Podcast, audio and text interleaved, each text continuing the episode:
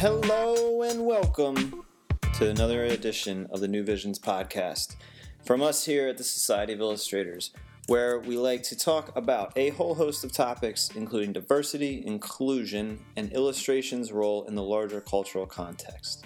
New Visions is led by me, Jonathan Bartlett, and includes Jensine Eckwall, Yao Xiao, John Lee, Chris Kindred, and now our newest member, Christina Dakine. I'm really excited to share this new episode with you guys. It's kind of been a long time in the making. We've been going back and forth amongst the team about it for a while. And that was kind of because, you know, how do you properly run a quote, women in, in this case, illustration, podcast or discussion or anything? You can't summarize it all. There's never one conversation, and there's so many there's such a, a range or such a um, scope as to what that could even mean. So I actually I'll, I'll paraphrase Yao here, and she uh, she kind of sums it up well. She says, "If us, if the team at New Visions only allow for an hour and a half to sum up the stories of women in this field, then something would be horribly wrong." These podcasts are not one offs that add diversity and flavor, they are the start of conversations. And so that's what we're trying to do here. You know, you can't be perfect, you can't do it all, but we decided it was time. We just needed to jump right in. And so everyone's story is going to be different, everyone's experience is different.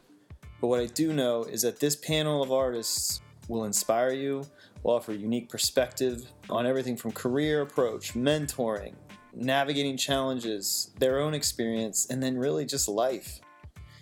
So I'm not going to ramble on, but let me just introduce Yao as the host doing an amazing job in this conversation with illustrators Lily Padula, Virginia Zamora, Cathryn Virginia, and art director illustrator Regina Flath.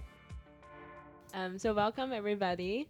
This is the New Visions podcast, um, number to be determined. Uh, this issue it's about women in illustration and all of its related issues.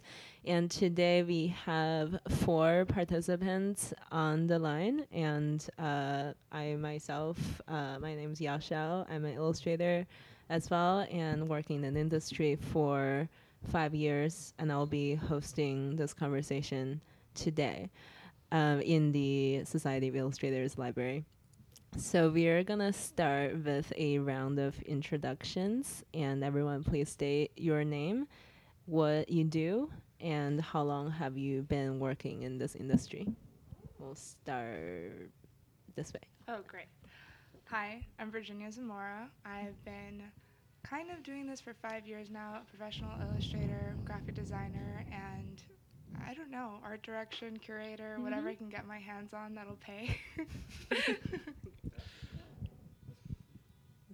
Uh, yeah, my name's Lily Padula. Um, I am an illustrator, a uh, little bit of an animator, and I've been in the field for uh, about five years as well. I'm Regina Flath. I'm senior designer at Random House Children's Books in the young adult division.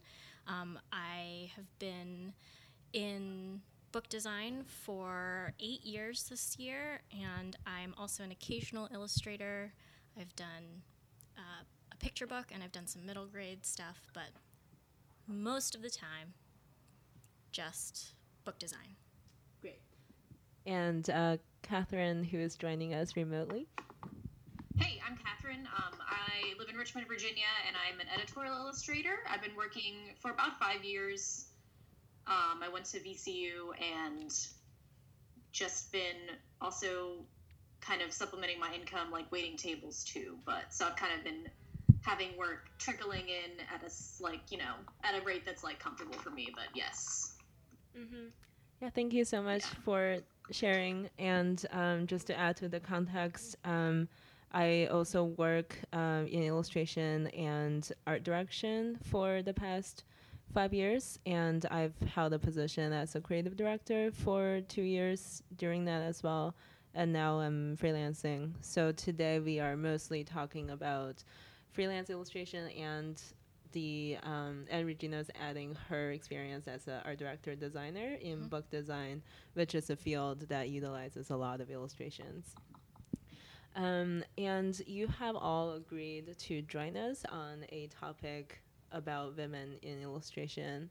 Uh, and we do a lot of different topics for um, this podcast. We cover education, the income gap, diversity, race, uh, LGBTQ, and everything else. Um, so, specifically for this episode, what is um, what is your interest around this idea of women in illustration? Like, what is your general thought about this when you hear this topic? Um, so, like, w- what do you see your interest in this? Like, do you um, think of this primarily as you're a woman working in illustration? Are you a feminist? Um, what kind of stuff do you talk about when people ask you these sort of questions, just in general? And then we'll start. We'll start with you, uh, Virginia, and then we'll go around. Great. Thanks. Yeah, that was really loaded. That's a lot. First question. um, a couple of a couple of things I want to unpack there. Um, Mhm. As a woman in illustration, there's so much of my life that I thought when I was in education that it was just totally normal. Like everything is totally fine. I'm just a woman. I'm illustrating. And then more and more people are approaching me like, your art is super feminist and like period blood was there. What what is that like? I'm like, I don't know. I was on my period and I thought maybe I should include it in my drawing and then the way that it related to other women. That was when I realized, oh, okay, I'm really a feminist illustrator. I'm empowering women to not feel so ashamed or feel a taboo about, in this case, uh, period blood, but like uh, sex positivity and things like that, and in general. And I think that a book that really impacted me about my specific contribution to illustration or art in general was Junot Diaz's book, This Is How You Lose Her um, a Dominican man in New Jersey talking about his specific point of view in a book written both in Spanish and English, Spanglish, you know, the, what I grew up speaking, and it felt like, oh, actually, maybe my point of view is really important, and maybe I need to start making more honest work about that. Thank you. Um, that is a loaded question. Yeah. uh, so yeah, I mean, I think my my thoughts on the topic are yes, I'm a woman working in illustration, but that uh, is inevitably sort of um, a statement in and of itself, given the really like boys' club history of the field. Um, you know, women are so often the subject of illustration, but not the perpetrators. You know, this this I think has changed uh, a lot uh, recently, but you know, historically that's been the case. Um, so yeah, and I and I think you know there are still uh, a lot of problems with the way that women are depicted um, and the the treatment that women can get uh, as you know working in this field that has been so historically male dominated. So um, yeah, I'm, I'm I'm hoping to you know help break down that barrier and you know contribute to both you know positive representation and equal opportunity for other women. So, I'm Regina, and as as an art director and a designer in children's books, specifically in, in young adult books, I'm often challenged with the task of depicting young women in a position in their life where they're finding their identity. Mm-hmm. And so I always considered myself a feminist, but I'm in the unique position to be giving visual context for stories about young women finding themselves because as often is the case, the subjects of young adult novels involve female protagonists facing all kinds of issues, whether it's dragons or puberty. And I feel really, uh, I feel really fortunate to be able to hire women illustrators and come up with concepts based around content that is so much about young women finding their voices or young people in general finding their voices but to me personally it is something that you know i remember that struggle. It's very personal to me to be able to do that kind of thing. And uh, virginia touched briefly on diversity and that's another thing that i feel like is really important part of my job as a feminist art director is to be intersectional in that depiction. So yeah that answers the question very solid. Um, I had not. Uh, I mean, you guys have been all put on the spot. Just if you didn't know by being on here, yeah. like say whatever you want, but it will be recorded and broadcasted. So. Cathryn. Hey, sorry, I'm having a little bit of a hard time hearing. Um, but uh, uh, so I guess my um, my approach is that I try to in my like day to day life just think as much as I can about the impact I'm making as a um, as a you know as a white woman making illustration. And I guess mo- mostly like with my work I feel like I'm just trying to boost the narratives I want to boost that have mostly to do with uh, just alternate ways of depictions. I think mostly my focus has been the women's bodies specifically because I feel like I have like a lot of pent up frustration and anxiety with um, thinness and with feeling invisible because uh, I think like when you look at the way like mentorship in illustration works, a lot of it has to do with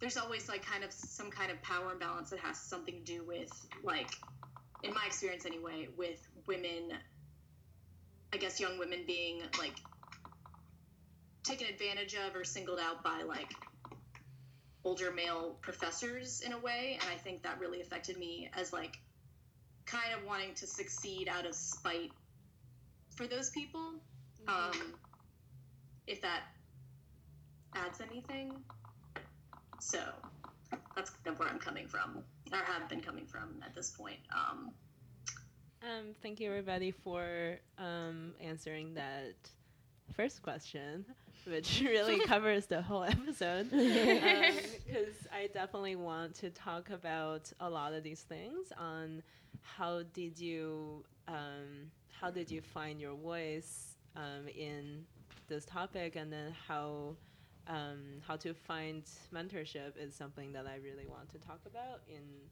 um, the field of illustration.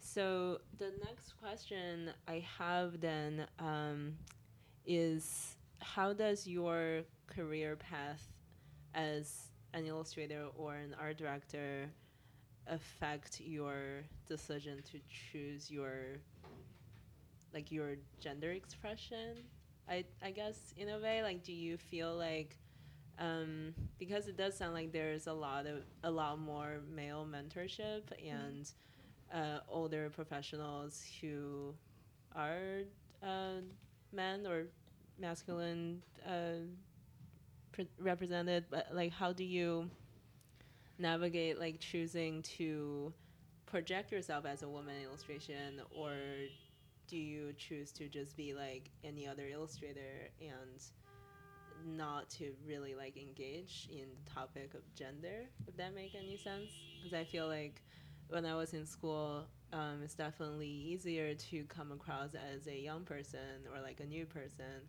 And then i don't really want to talk about like how this is a, a gender issue. Like if i was like talking to an art director or like getting an assignment i don't really want to talk about how this also is a gender issue or like my gender has anything to do with being an artist.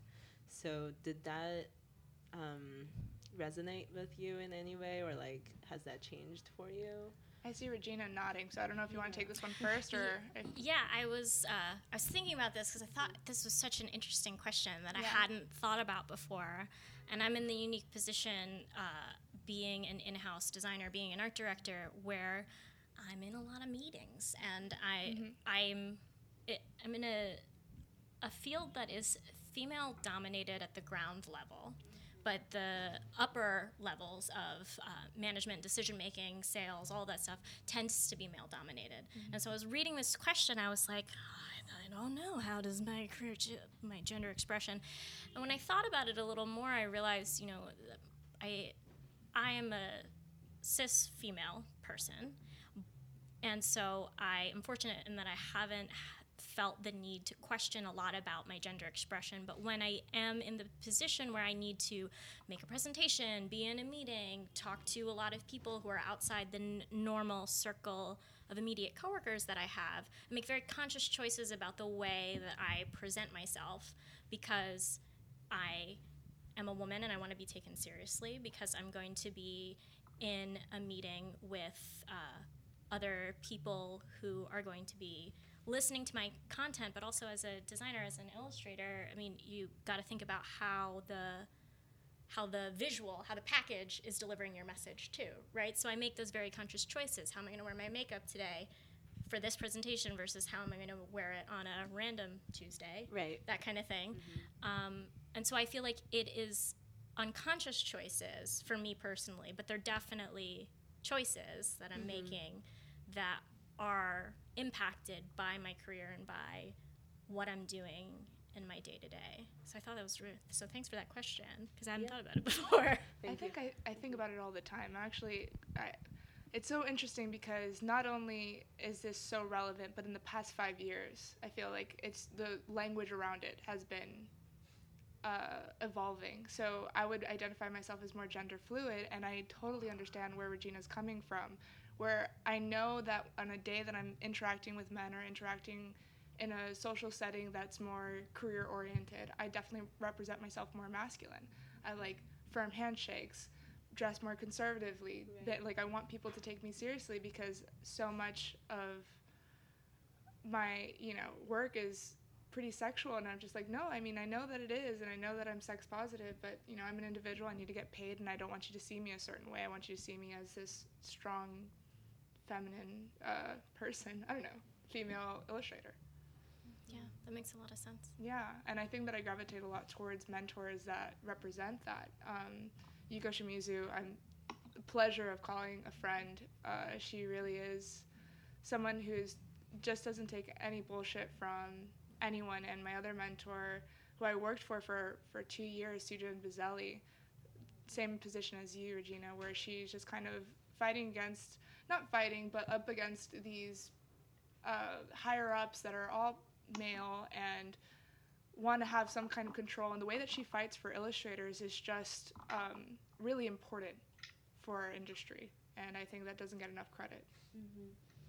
Um, I think what I want to add on that topic is that uh, I I've been solely freelancing for a long time now. Um, so I, I think uh, there are many things that I like about it, but I was thinking one of the main things that is actually a huge positive is that I don't have to go into an office and I don't have to deal with the potential negative outcomes of like occupying a feminine body in that uh, you know in that sort of situation where you you know you might get harassed. I mean, you know, we we're all we've all been hearing all the stories coming out. Like it's very commonplace, and there are even times like I do do some in-house work in, on a freelance basis, and I'm always just a baseline like nervous that uh, I think you know comes from these are typically male-dominated uh, like you know ad agencies and things like that, and people who I don't know, and you know, there's I mean you know.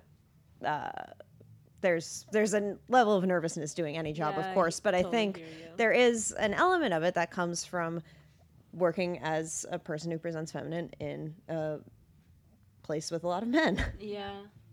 Um, Cathryn, what do you think? Um, I mean, it, I think I, I definitely feel like Lily's experience is really similar to mine, where part of the reason I've been wanting to freelance this whole time and have been working kind of slowly towards making that my solo income is that, like, I don't like consider myself like a conventionally attractive person, so it's been really nice that I can like kind of hide the way that I look from social media, and like that doesn't have to be a part of the work that is given to me. Um, and I don't know if I would be, I would have been successful at, in any like, in any way in another time period. Like, I feel like it makes it so much easier to just like keep people at a distance and like, or you know, keep myself safe from feeling like the way I look has anything to do with whether or not I Yeah. get a job or don't. You know what I mean? Yeah, and I feel like so listening to um like a couple of like everybody's experiences, you do feel like the type of work you do um, like in a way affects how people perceive you on top of like you can be any woman working in any office but i feel like working in the arts like it, it is like male dominated at times but i feel like it is considered like a it's not like working in finance or engineering. It's Right. like a somehow like considered feminine in a way. And then if you do do your work based on like women's issues do you feel like you have to like compensate for for that like in a way like in yourself um, in a way that you present yourself? So i feel like i would do work that if people consider that like pretty and then i have to uh, like compensate in a way that you know i'm not all that feminine but in fact my work is very feminine i just thought it was like an interesting thought to to bring up. We don't really have to discuss that, but I was just like in asking that question, I was just like kind of wondering about that. Um, if you guys have any thoughts on that, we can discuss. If not, we can move on. I mean, if someone tells me to draw a cute flower with watercolor, um, I feel like that's what this is leaning towards.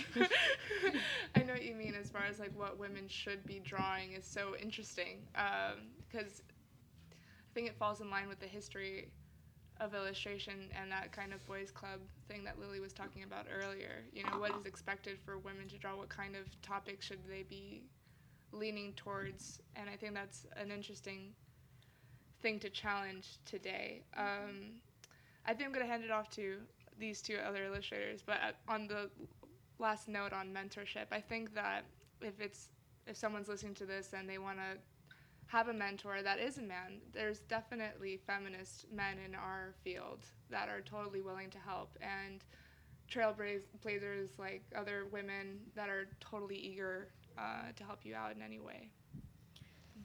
I have a question leading off of something that Cathryn said that we can address or not later. Mm-hmm. Mm-hmm. But going back to what you said about kind of being able to conceal a bit of your physical representation or parts of who you are as a person and and concealing that and, and allowing your work to speak for itself. What's interesting to me about that is that as an art director who is considers herself a feminist and is actively always looking for illustrators to be intersectional, I find myself struggling where I'll have a book that I'm working on that's about a trans issue and I will think to myself, hey, I've got this great project. I know I'm going to use an illustrator for this. I would love to work with a trans illustrator because that would be a really great way to tie in personal experience in from the artist into the work. But how do I find that person? And then like how do I find that person who also is like working in the style that I know is going to be palatable to the marketing machine that I'm working in?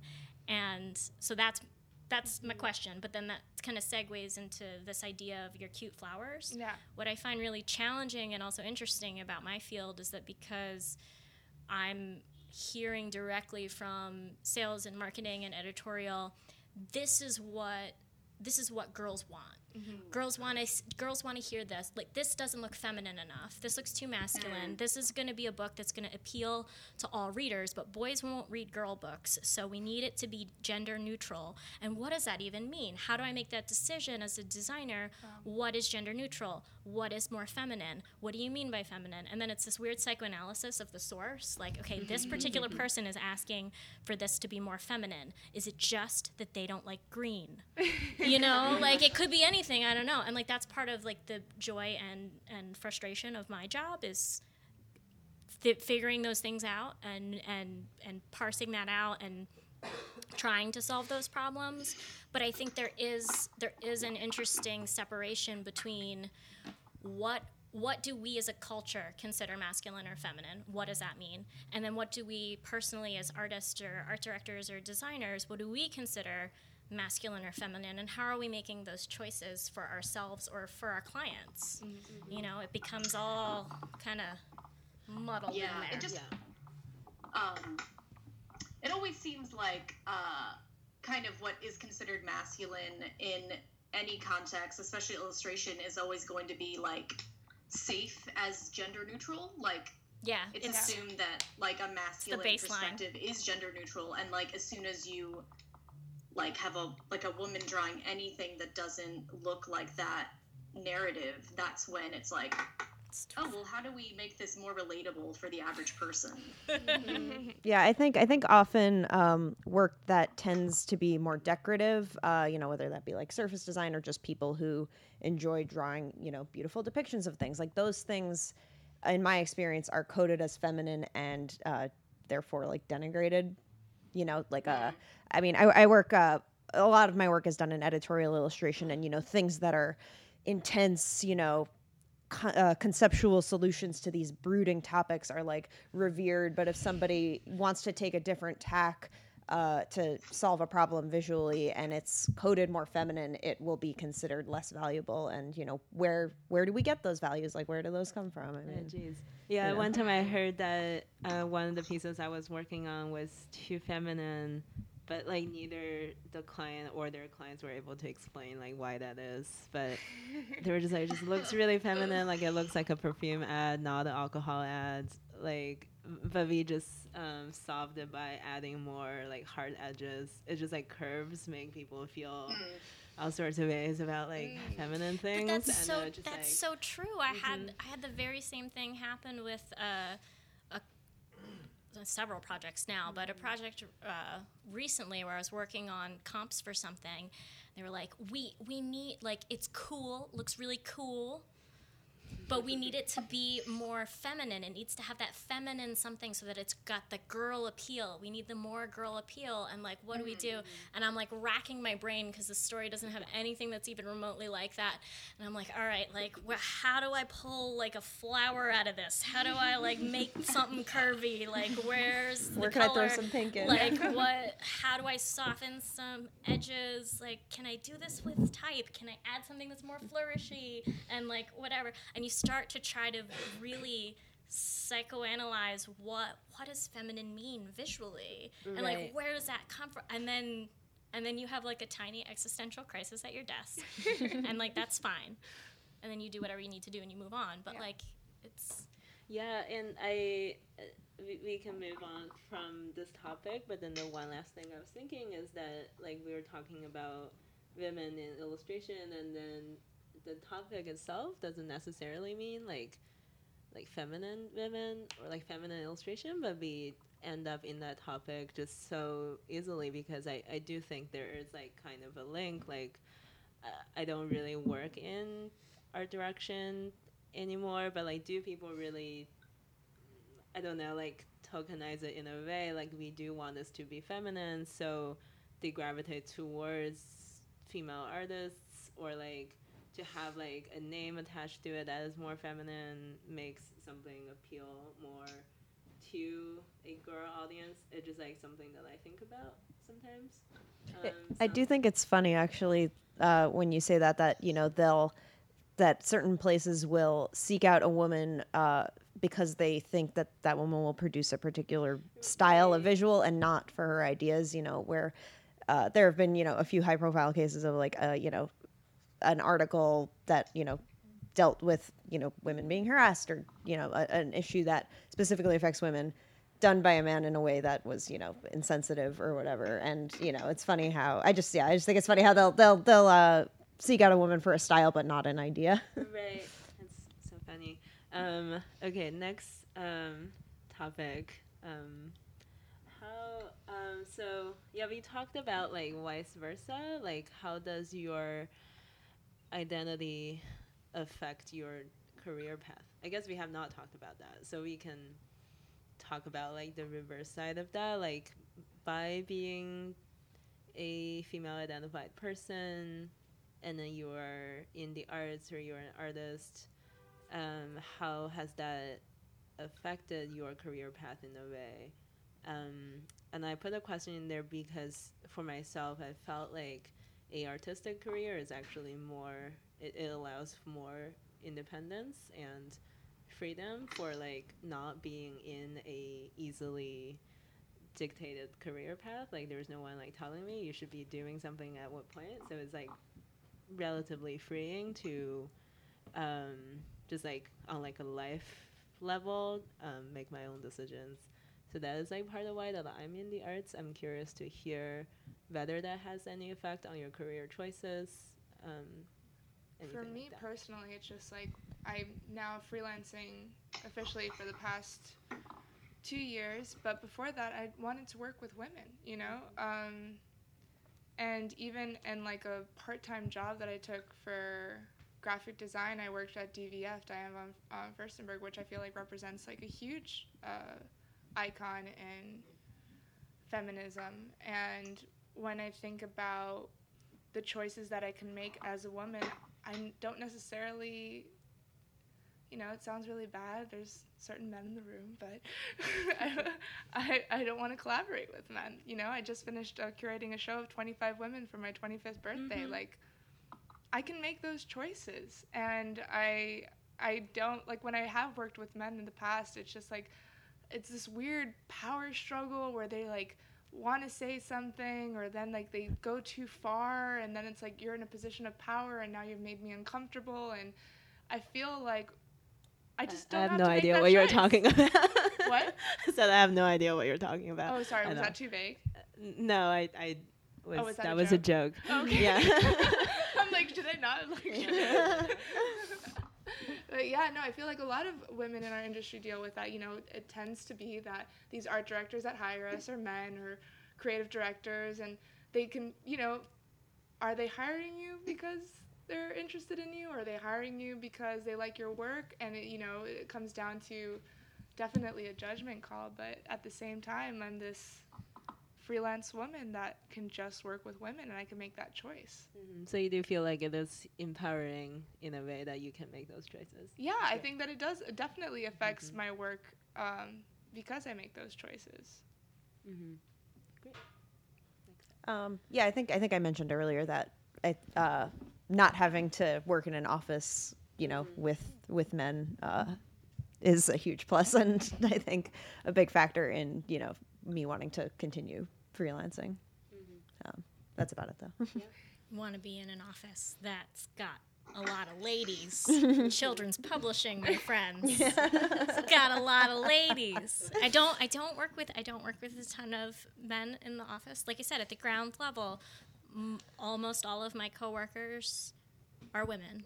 Editors, art directors, creative directors, everybody. It's until you start getting into the other departments, sales, marketing, finance, or like upper upper level management, that Yeah. it's you start to see the scales tip. Um, Can I ask you what that's like? what being in an office with lots of ladies? Yeah. I mean, it's it's what I've always done, so I don't know that I can make a, a great comparison because otherwise, then I'm mining my experience being like a college student, which I feel like is its own, you know, its own thing. its own but thing, yeah. but being in an office primarily with women is, is pretty interesting and again because the, the feminism that i believe in is an intersectional feminism the thing that my industry has the hardest time with at the moment is with uh, diversity and race and um, i for anyone who's listening i'm half filipino and half american i pass for white and there are often times when i'm the uh, only diversity in the room. I'm like half a brown person. Like here you go. I'm like this it's just me, it's just me, and uh, and and that that that I find to be the more challenging thing to have to. that was really weird.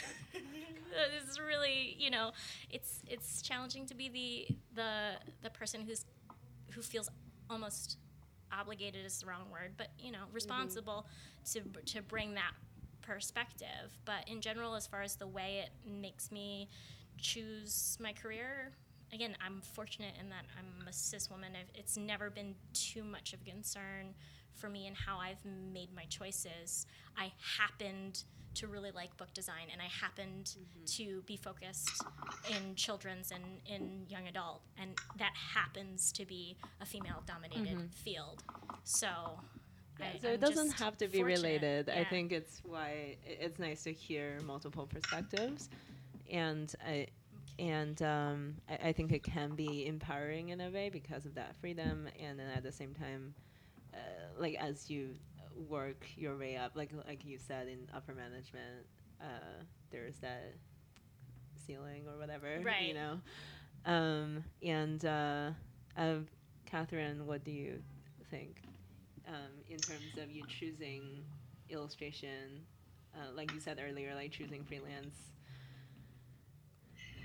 Yeah, in a way, like, I mean, as far as freelance goes, I think it just, to me, it makes the most sense because there's just not that many, like, art jobs where I live that have, you know, that are, like, accessible um, to me. But honestly, I think it's just kind of, I've been slowly working my way into doing editorial. And over time, I think it's just, like, maybe it has a lot to do with my, my really, like, opinionated family, but I've always like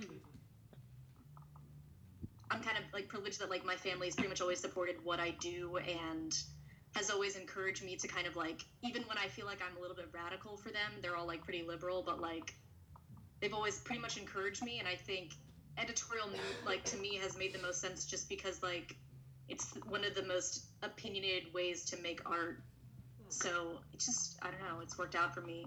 I don't mm-hmm. I wouldn't say that like anything has affected my decision that has to do specifically with my identity. It's just been more so like my background and my personality, I think. If that mm-hmm. makes sense. Yeah, that makes sense. And I Yeah. like that editorial illustration is the one, one of the most opinionated way of making art. I think that makes me want to do editorial more. Makes me a little jealous, to be honest. Sometimes. Yeah, I- It's I've- not my opinion usually, but I'm Yeah. creating. I know. I feel like choosing between like curves and straight edges is like very. it's a different side of, of of drawing, and then I, I think for my for myself um, when I left creative direction and working mostly in corporate and business, uh, one of my reasons to leave was actually race related, uh, less gender related. I feel. Um, because I, I feel like in the creative industry, um, there are a lot of women, uh, but like Regina earlier said, it's just like not a lot of diversity. And I feel like working on my own path, at, at least like, I don't know, like it's also like age related. It's just a, a lot faster than um, trying to work in like like a male and white dominated system in a way, or like at least you have to like play by the rules for a really really long time, uh, and not really having that much flexibility. So I definitely hear um, some of your perspectives as well. Um, and do you um, so outside of your illustration work, do you participate in like events uh, like this or like non-illustration events that are specifically women's issues or gender issues, um, like the Women's March or like other like lectures and um, events that are in the city, or I- where you are? I think they're just necessary at this point. Like, if Mhm. I'm not doing something promoting other women in my life, and um, I think that a lot of that diversity, I feel I have to. Um, I just don't. I don't count. It's it's so weird, but there's colorism within the Latino community, and I feel like it's not that I don't count, but I'm like a white, his like Cuban person in the United States, and I feel like so much of the women in Miami and um, the Afro Latina community is just so misrepresented uh, right now, and I feel like m- my energy on the weekends is going to um, this collective in Miami that I'm part of called Fem Power, and the local events that are happening there because Miami is just still one of those places that is just behind, you know, because it's a mostly uh, Latino dominated place, and uh, like this weird masculine uh, feminine war is happening there of like what your duties are and, and what where you know what pat like what paths you can take as a woman or as a man. And at the end of the day you know it's very family oriented and uh, definitely contributing to this patriarchy that still lives down there um, so yeah i would say that i definitely participate and like not just participate put money like i i want to put money where my mouth is like i only want to hire women uh, like you know getting the space for the show that I curated. It was. Um, Holy you talk Studio. about your show a little more? Oh yeah, sure. So Daryl O is the founder of Holy Rad Studio. Um, she's partnered with Lainey. I want to say her. Her last name is Partial or um, well, Lainey Bird. That's what I call her. um, and they're a collective and a space that represent women of color in a of space where they feel like they can't really get work because of who they are. And their studio is mostly photography based, but it can be for anything. And I've participated in other events there, like Black Palette, which was talking about, um, you know, the idea of race and um, being a woman and how that affects what you eat. Like not and feeling like you can't go into an organic food store because it's not for you and like their relationship with food. Like it's just like again all these issues that you would have never really considered if you hadn't taken the time to think about it and become aware of what you want to fight for next. And I feel like so much of right now, not necessarily fighting, it's conversations like these, like bringing awareness to uh, to that. But back to the show, it was just again. I thought a nice idea. Me and my best friend are born on March 6th and March 7th, and her name is Sam Dean Lynn. And I thought it would be fun to get 25 of my female crushes, is what I call them. They're just killing the game. um, and I wanted to help them, promote them, uh, celebrate them, um, because they give me permission to be who I am. Like, if there were if there weren't other women like me that I could relate to, I'm not sure I would have the strength to be the artist that I am. Yeah, totally hear you. Yeah. Anyways, that was that. Yeah, definitely big old nodding in agreement with that. Um, uh, yeah, I think the the way that I, you know, I feel like as a you know white cis woman, I don't really want to super prioritize like my own experience because it has been relatively privileged. Uh, you know, of course, I've experienced you know gender discrimination, but you know, there are I, I've I've I've decided or not decided, but I I've been trying to use you know my position you know within the industry and uh, you know through social media and stuff to just uplift the voices of uh, women of color, you know, queer women, et cetera, um, because I think those are the voices that need to be heard. And you know, I'll, I'll participate in marches and things like that. But uh, yeah, I, I think that my my energy is better spent uh, lifting up the voices uh, that need to be heard uh, in a terrible time like now, and supporting financially too. Uh, I, f- you know, Yeah, the money. yeah, yeah, yeah. Uh, do- donating monthly to organizations you care about, I think, is if you're able to, is one of the best awesome. best things you can do. Yeah, so I uh, I've been very fortunate to be a voice that uh, people have called on to talk about some of these issues. I was on a great panel at Comic Con last year. Last year, I never know what year it is because I work in publishing, um, and it was women of color break out the books, and it was talking about women of color in the publishing industry, and, and that was really cool. And so, I've been fortunate to be able to participate in these kinds of conversations. So that's definitely something that I do. I also have a two year old daughter, and I am very conscious of uh, the let's say the example that I try to lead for her and um, making some of those choices like just in you know her everyday life raising her that that kind of thing um, so yeah definitely head nods all around for everything that everybody else has said but my my energy is is primarily focused as far as this women's issues in being present for these conversations and then being present for my daughter Mm-hmm. That's awesome. Are you on the? Did you get on the Creative Playdate podcast? No Oh, I c apparently i need to Yeah, so uh, just shout out to uh, Michelle Kondrich very randomly, but she does a podcast about creative parents. Aw. Yeah, we should Yeah. make sure she does. Yeah, she's really nice. Yeah. i'm um, gonna find that right find now. All right, and uh, Cathryn.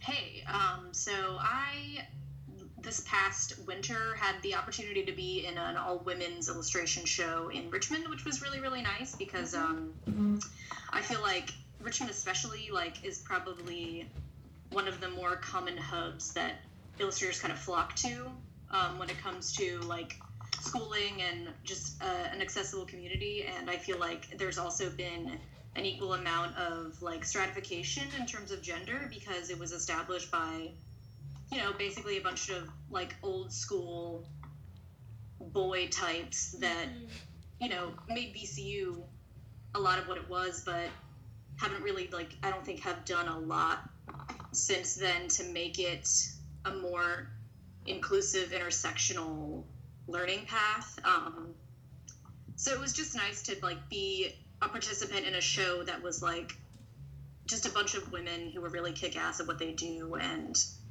um, could provide commentary like on like the state of how illustration seems to be in Richmond um, specifically, and just how insular and inaccessible it feels like it's been, and it's changing a lot because I think a lot there are a lot of really amazing people in Richmond too that are changing the way those spaces are organized um, especially like after even after i graduated like it seems like a lot of students below me really had their shit together and decided to like try to boost some of the way shitty professors that had been just there for way way too long um, so that's been really really nice to see really encouraging and i just like i'm just trying to be part of like a sewing of a community that can improve itself Mm-hmm.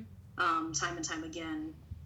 So Yeah. Um, so my next question is is related. Um, how do you find inspiration on like what to research next, or like how do you keep up with the gender issues, or how do you find events? How do you find other like-minded people, or what kind of literature do you read?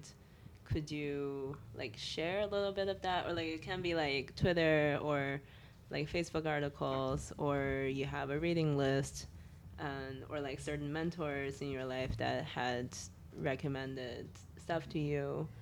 Um, where do you usually find those inspiration that I, I don't think is very like available in the art community specifically? I feel like it always like comes back to the art community as like an issue, but like where do you start on reading up about um, gender equality and like girls' rights and all of that good stuff? Good stuff.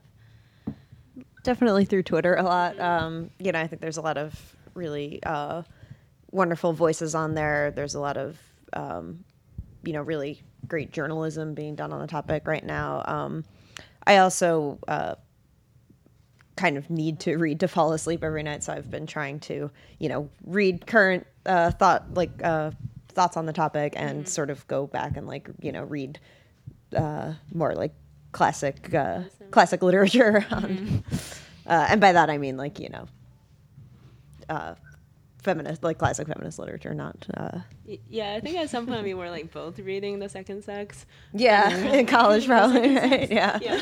yeah yeah. Uh, what about like anything else that, that you guys um, have? I usually listen to podcasts. I know that sounds so bad. Um, Why? We're on a is podcast. We're on a podcast. It sounds great to listen to Sorry. podcasts. I'm, so, I'm saying I should read more. I definitely should, but I like I was actually looking to Lily and Regina to see if they could answer first because I'm like thinking of the podcast. That I don't know why I was looking at you. Oh, like, I'll whole t- time. I, I can talk about some podcasts, feminist podcasts that I like to listen to. Okay, Uh, it'll ring a bell. just- Yeah, so Stuff Mom Never Told You, Oh, which is it. is yeah, stuff mom never told you. Yeah, So we both subscribe to the same co- podcast. It's really awesome podcast about feminist pop culture stuff. We can talk later about. I need to, yeah, it's about that. my podcast and Okay. witch, witches in pop culture, and we talk about mm-hmm. feminism too. We'll talk about that later. But I think that's a really, I think that's a really great way to get these like, t- like very condensed sound bites that will get you interested enough in a topic to be able to research it more on your own. And when you've got that like 30 minute subway ride commute and you're like, okay, I can like get into this topic that, hey, maybe I don't have a super interest in, but all of a sudden then you've expanded that horizon. I think it's really great. Um, for me, because I work in young adult books and a lot of my job is reading. I'm reading a lot of those manuscripts, but what's interesting is that I see these issues come up in the narrative of the books that I'm reading because these are topics that young women are interested in more and more. And so authors are privy to that, they're cognizant of that, they're writing about things like feminism, they're writing about figuring out your gender identity, your sexuality, like all of these things. And so I am lucky in that part of my job is reading versions of this narrative in so many different ways and then thinking about it critically to be able to represent something on the cover that is going to speak to that but mm-hmm. also be like a marketing piece right? Like the mm-hmm. the thing that you're going to sell this book with. Yeah. so a lot of that inspiration I get through the source material that I'm reading, but then also through other media, podcasts, movies that I'm watching, you know, um, going to art galleries, going to like women only, like there was a woman only science fiction artist show that I went to that Oh, was cool. just spectacular. Um, I'm going to shout out to Lauren Panepinto who curated that show. Yes, and it was great. It was awesome. So that that kind of thing for sure inspires me. Awesome. Cathryn, do you have any to add? Oh, um, yeah. I mean, honestly, a lot of Twitter, like being able to follow specific people, specific writers, has been. I think the internet's probably changed my perspective on things more than anything. Um, it's just exposed me to so many viewpoints that I feel like, coming from a privileged background, like I wasn't brought up thinking about. I'm a huge fan of documentaries, and I think if Two Dope Queens counts, let's like religiously watch every Saturday. I think it counts. I think. I'm gonna put the seal of approval on that one. Thanks. Anything? Yeah. I need to watch that. And so we are uh, almost in our last um, bit of discussion, so I, I think it can be like a little more open. Um, we talked about um, mentorship. Um, I, I do want to just like come back to that and um, just like is there a good way of finding mentorship beyond school?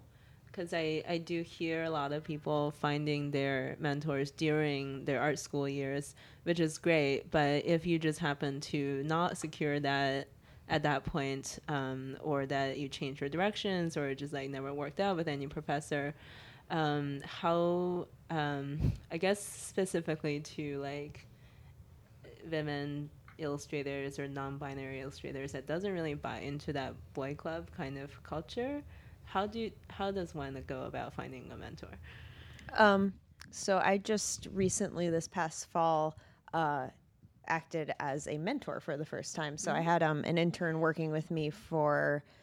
Uh, she would come in once a week for three months, um, and she was she was from Japan, but she had just finished her. Uh, I think associate's degree in London, and she just like emailed me out of the blue, and it was sort of you know fortuitous uh, at a time you know when I had a lot of work on my plate, and you know uh, really appreciated the help. Um, so yeah, uh, I I'm not a believer in unpaid internships, so I I did pay her you know an hourly rate uh, for her time, and then also you know worked with her on, uh, on you know, uh, critiques for the for the work that she was working on, and you know, kind of uh, helping her you know sh- taking her to things around New York and stuff. Um, so yeah, I mean, she just emailed me out of the blue, and it happened to work. Um, I think you know, I would encourage. Uh, women who are seeking mentorship to you know you can just try that um somebody who's very very big and popular you'll probably have a little less success getting in the door with you know I, i'm sure uh i love yuko. I'm sure she has you know requests like that up to her eyeballs but uh you know i'm relatively new to the field. Um this was like the first maybe not the first request like that i had gotten but the first time that i felt as though i could uh, act in a mentor role effectively. Um so yeah, yeah, just just you know, uh, everyone's really accessible through the internet, and you know, don't don't be like rude or demanding of people's time, but you know, a a, a quick little hey, do you have any need for like you know some help or so, stuff like that? I think can go a long way. Yeah, awesome. I have like a two part answer to that. Yeah, do you know how we know each other? Mm. Exactly. I was that person. I was in college and I was at like my professor was like, "Yo, show, she's working at like Imagine Think or something." I'm like, "I'm gonna shoot her an email," and you don't even realize that that's how we know each other. Oh, I don't know. And then I was like, "Let's have a coffee," and then she didn't even realize we became friends. friends. That's like how all, like actually that's the only thing I wrote down for this podcast was if there's something I want to communicate to young illustrators, I'm like, we're all weirdos. We're all weirdos. we like work at home by ourselves. If someone shoots me an email and says, "Hey, I think you're pretty cool. Could you look at my portfolio?" I'm always like, "Thank you." No, but seriously, just don't Same. be creepy. Be respectful, and um, you know, value that person's time. And if they can't get back to you, always end an email with. Hey, you know, thank you for reading this far. I appreciate it. Get back to me whenever. If not, I hope to see you at the Society of Illustrators. You know. Exactly. That's uh, pr- probably that is not only how I got my own mentor, but how I got my position at Random House. Yeah. I had done a couple of freelance projects for my boss, my current boss, and you know, I kept in touch with her and I realized I was like, wow, you're like you're really young and you're in this really great position and like I want I want to do what you do. Like can you just meet me for like just a lunch or a coffee or something and I just want to pick your brain about how you got to where you are. And from there, we just kept in touch. I would talk to her occasionally and be like, "This is what I'm working on," and like we we may see each other at like book events or social events or something like that. And then when I realized I wanted to make a transition in my career, uh, she was the first person I talked to, and it was through our conversations and a little bit of work on her part that she was able to get the position that she had open up to a level where I could be hired at and not have to be like take a like take a cut, you, you know, or like a what what is it? Like a lower p- title, right? I was I was gonna be able to get the title that I wanted to to get this position, and it it really all comes down to just be present, talk to people in your community, and be respectful. Be you know be kind. You don't have to be the best. Yeah. Just be kind, Mm-hmm. and and put yourself out there because until you ask that question, until you start engaging, you're not gonna find anything Yeah. because you're not actually actively looking. Mm-hmm. I find that a lot of people are petrified. At least that I like come to like, how do you like, you know, what do I do? Just y- exactly what you said, Regina. You have to at least ask. Just ask. And yeah, we're all weirdos. I mean, you can't see me right now. We talked about my blue hair. like we're all, we're all weirdos, and we want to we want to just all be weirdos together. We want to like fill the the space with other like-minded weirdos. And- yeah, and uh, I do, sorry, go ahead. sorry. I, I do feel like like I do have really awesome mentors, but we consider like it's like a friend friendship. So like I feel like the word Friendtor. mentorship is like Friendtor. friendtor. Yeah, I, I don't like calling anyone like so and so is my mentor. It's like a Sounds like a hierarchy kind of thing. But there are definitely amazing women that had really coached me and given me projects outright when I was out of school and like made connections for me and all of that stuff. So it, it is it, it does come to like like asking and showing up to things for me as well and then just like being I guess like weird and nice at the same time. but you do have to like meet So other people who Be are weird really weird. nice. Yeah, and then there are just like people who have amazing experience and you are both weird together with like a bunch of other people who are also really weird.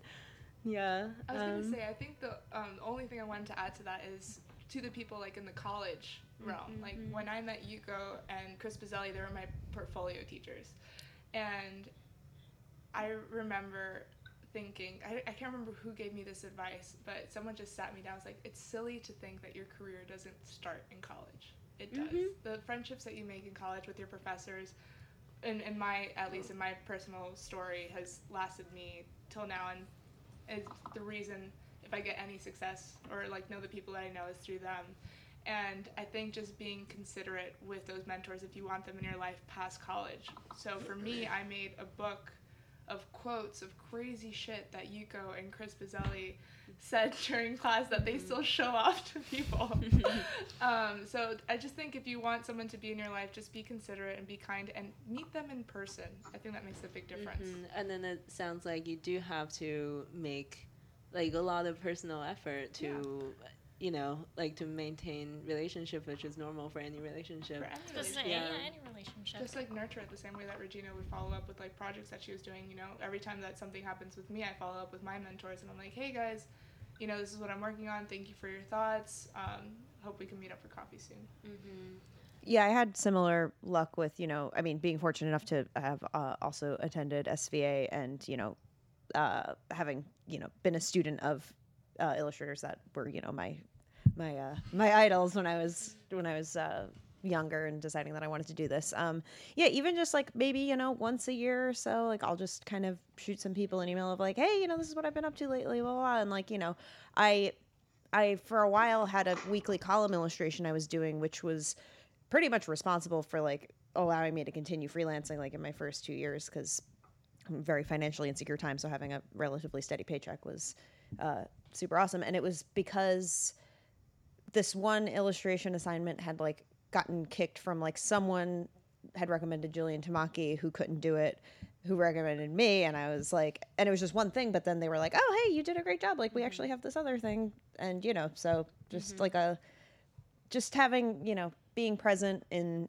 the field enough for somebody to maybe want to recommend you or hire you can open you know many Yeah. many other doors mm-hmm. afterwards. For sure. Um, Cathryn, we haven't heard your perspective on um, Uh, mentorship. I mean, oh, sorry. I feel like I keep interrupting people because I like, I'm like, eh? yeah. So, I don't know. I never really had a mentor. Like, I've had a lot of really good friends that um, Friend have usually been around, like, the same level as me in their careers or, like, maybe slightly ahead that I've been able to, like, bounce my insecurities off of. But it was never, it was never really like a, um, official or any kind of like real power dynamic. It's mostly just like a lot of us experimenting with things in our careers and methods for marketing and like, you know, trying to help each other communicate ideas better, kind of. Um, I guess like I, I guess I'm in a position where like it's hard for me to like recommend anybody, um, like say that they like have to meet someone in person just because like it's really difficult to be in those spaces all the time where a lot of people are meeting face to face because like honestly like I'm someone who just can't afford to like be. So it's it's been nice for me to be in a city like this where the cost of living is super low and um, I've just tried to use the community people around me to like teach me as much as they can essentially um, so it's just like a little. I, I'm just glad like that social media is kind of a democratizing uh, the spaces of this industry a lot. To be honest, yeah. Yeah, so thanks to the internet as well. I, th- I think it makes it a lot easier to know about like events that people could possibly attend or like people's emails that are available or just like even through Twitter, like a way to reach out to someone. Um, I, I think not being in certain art schools or just like make nice with certain professors was like uh, beyond that there's always um, the internet and then a chance to meet them elsewhere um, I, I think that's something that perhaps um, is like one of the solutions to um, expand your network and find mentors beyond school. Yeah, I also think that like you know a lot of a lot of um, information that was traditionally only available through attending uh, an art school or university is now available online, uh, which is also really great because Definitely. you know if for anyone who's attended art school, you know it is very expensive. And it's like you know it's a life altering decision, which you know for me has you know been great because I don't think I would be where I am without it, but I you know have a heavy financial responsibility that's you know going to be with me for a very long time which you know is is a you know it's its own thing uh, and to to be able to have access to that kind of information and you know that kind of opportunity through the internet. You know, it does take more work, but it's there, which I think is you know incredibly important uh, for leveling the playing field. But I just to add really quickly, I think it's really incumbent upon the people who are out there who aren't necessarily in those traditional channels of, you know, I'm here in New York and I can come to this event, or I go to an art school, so I already know these people. I know for me, um, I mentioned this a little bit before as a designer and as an art director, I'm constantly trying to diversify the pool of artists that I'm drawing from. Mm. And it's really great to be in the city and have people coming fresh out of art school. But as much as diverse as the city is, there is still going to be a homogeny because of socioeconomics, because of, you know, location and as a designer and as a creative person i want to be able to use points of view and voices and illustrators that might not necessarily come from those places, but I'm not really I don't have the resources yet to be able to find those people on my own. So if you're listening out there and you're in, you know, the middle of nowhere, but you're like, man, I really want to be a book designer and I have no idea how to get like, come talk to me. You know, like that. That's that's the kind of thing that I think the community at large and me specifically like want to be able to help people who are genuinely interested in the community, genuinely interested in being a part of this creative world to, to find their way into it in in any way possible. Mm-hmm. Actually, when you brought that up before, it reminded me of a story that I wanted to to share and sort of um, that was very eye opening for me. Uh, I had been contacted to do an illustration about a trans issue. Uh, I, not being trans, was like, I would like to pass that on to a trans person. Um, so I put a call out on Twitter, got a ton of great portfolios, but a lot of people actually sent me messages like, "Oh, I'm trans, but I don't openly identify as such because I don't know, you know, what impacts that's going to have on my career, mm-hmm.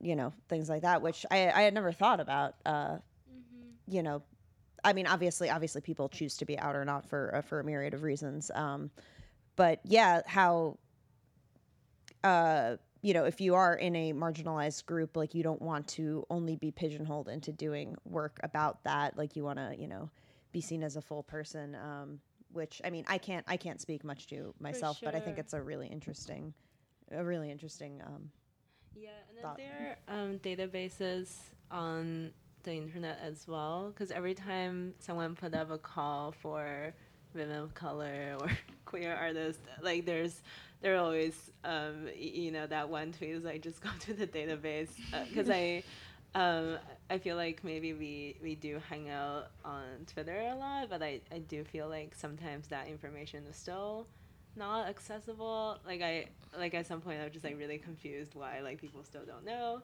Like there are resources and databases online, um, but I, I think I hope as time go on there will be like more like of that flow of information um, and then there can be like mentorship that happens that way yeah. um yeah so that's a that's a great discussion because i feel like mentorship is a key to mm, to like moving someone's career forward. Um, i do feel like we're all in the like under 10 years racket of being in the field and i can't imagine making it all the way to this point without my mentor's help actually. And then like going forward just like there's a lot of unknowns about like what happens when you are like is five years mid career like what happens after your first five years? Like what happens you know when you need to like address like adult things as an adult like what happens when you get old so there there are a lot of questions that really just can't like you just can't find that out yourself. So that's something that I didn't really know before that you do need a mentor of some sort in your life, and I didn't recognize some of my friends as my mentors. So that's like something that I'm like slowly realizing as I get older. Um, and then that's a discussion that um, we were having online on Twitter between like some of the team at New Visions is like the kind of advice that um, a lot of students get from the mentors that they seek. Like there seem to be like a kind of mismatch, like maybe between like the diversity of the young people today and the like the the more like generic kind of artist advice, like just be yourself would be fine.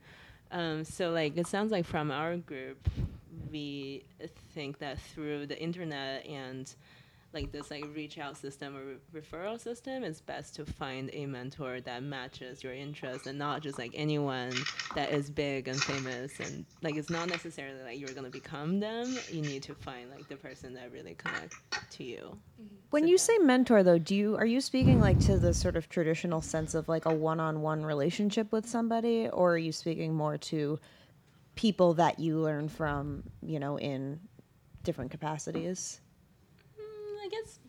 Both. Um, I consider uh, my college professor Steve Brodner my mentor. Um, we meet for coffee sometimes and I meet him in his class. Um, I guess as a one-on-one relationship, but I, I don't work for Steve. Like Right, right, yeah. so, um, and my former boss Heather is I consider her my mentor because she mentored me when I was working for her, um, and everything that she has taught me about running a small women-owned business is very important.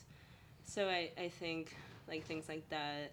Um, like one of my heroes, uh, Molly Crabapple, I consider her my mentor, but we don't even meet that often. But she's um, great at just like inventing new form of art, and I learn a lot from her, and we have a personal relationship. So I feel like like all these things I would consider mentorship, but it's hard to not have anyone that you have a connection to or like have like a beacon to like look up to.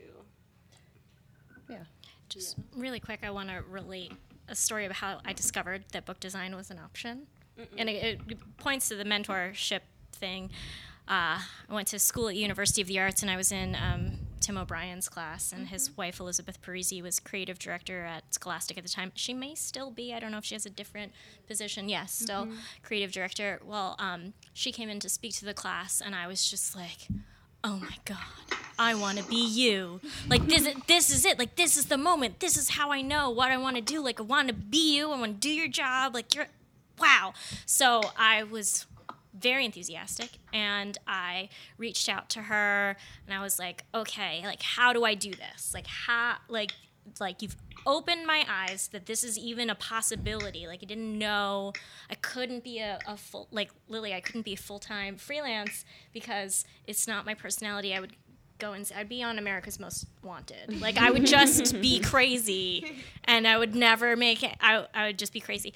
So I, I spoke with her a lot, and she walked me through like what her suggestions would be. I was fortunate to interview with her a couple of times. I kept in touch with her through the beginning of my career and everything, and she was just such a huge influence in in guiding me down the beginning of that path. And just like you said. Um, yeah, I don't meet with her often. I don't. I don't think I've met with her in several years, but I still consider her uh, a mentor in a way because of how she ushered me into this career path that I had no idea was even an option for me until she showed up. Mm-hmm. And and so I think being able to recognize those opportunities and taking them and following through and all of all of those things are just really helpful. And to your point about um, the mismatch of mentors, that's where I think that taking the initiative on your own and self-selecting and being like, hey, I'm looking at all these different illustrators and I really like this person's style and they also have this other connection to me. Like we all really both like X-Men. Like we're we can be illustration and X-Men buddies and this is going to be how we're going to I'm going to start this conversation. Like fi- find the people that you resonate with and it doesn't have to be, you know, uh, who you completely idolize as uh, some like ce- celebrity illustrator. I don't know if that's a thing, celebrity illustrator, but like the is, but like the person that you know that you feel like can you can see yourself in their path and and and give yourself that opportunity to connect. Yeah. Um, I think that's um, sort of what I wanted to get out of the, the mentorship conversation. Um, it's it's a pretty robust conversation, but I feel like we have arrived at something that is actionable, like is um, something that I can see happening because I I just like hate ending things on things like just be cool and you will be cool. No, one don't day. be Like, cool. you know? don't be No. be really uncool. We're all. I, And then we I, I'm decided really to be uncool. really weird. We, yeah. We're all weird. Yeah, There's always going to be that thing that you can relate to an email and someone. And I know when I read emails and like this one thing that you do, I'm like, thanks for noticing. Yeah, exactly, exactly. That's it's it's making those connections, and I feel like uh, we're uniquely positioned as creative people, as illustrators, as designers, to be to make those connections, to make unorthodox connections, to see the patterns where they exist, and and you know to leverage that for yourself. Yeah, that's awesome. And my, um, I'm gonna try to close us up. So um, I want to just like talk about like what things that can be, what things can happen to help women succeed more in illustration. Like. it- We're, we're not gonna have all night in this, so just like one thing that would be like a dream thing, or if you're like it's totally awesome now, like we just just need Twitter, that's fine. uh, one thing that can help women succeed: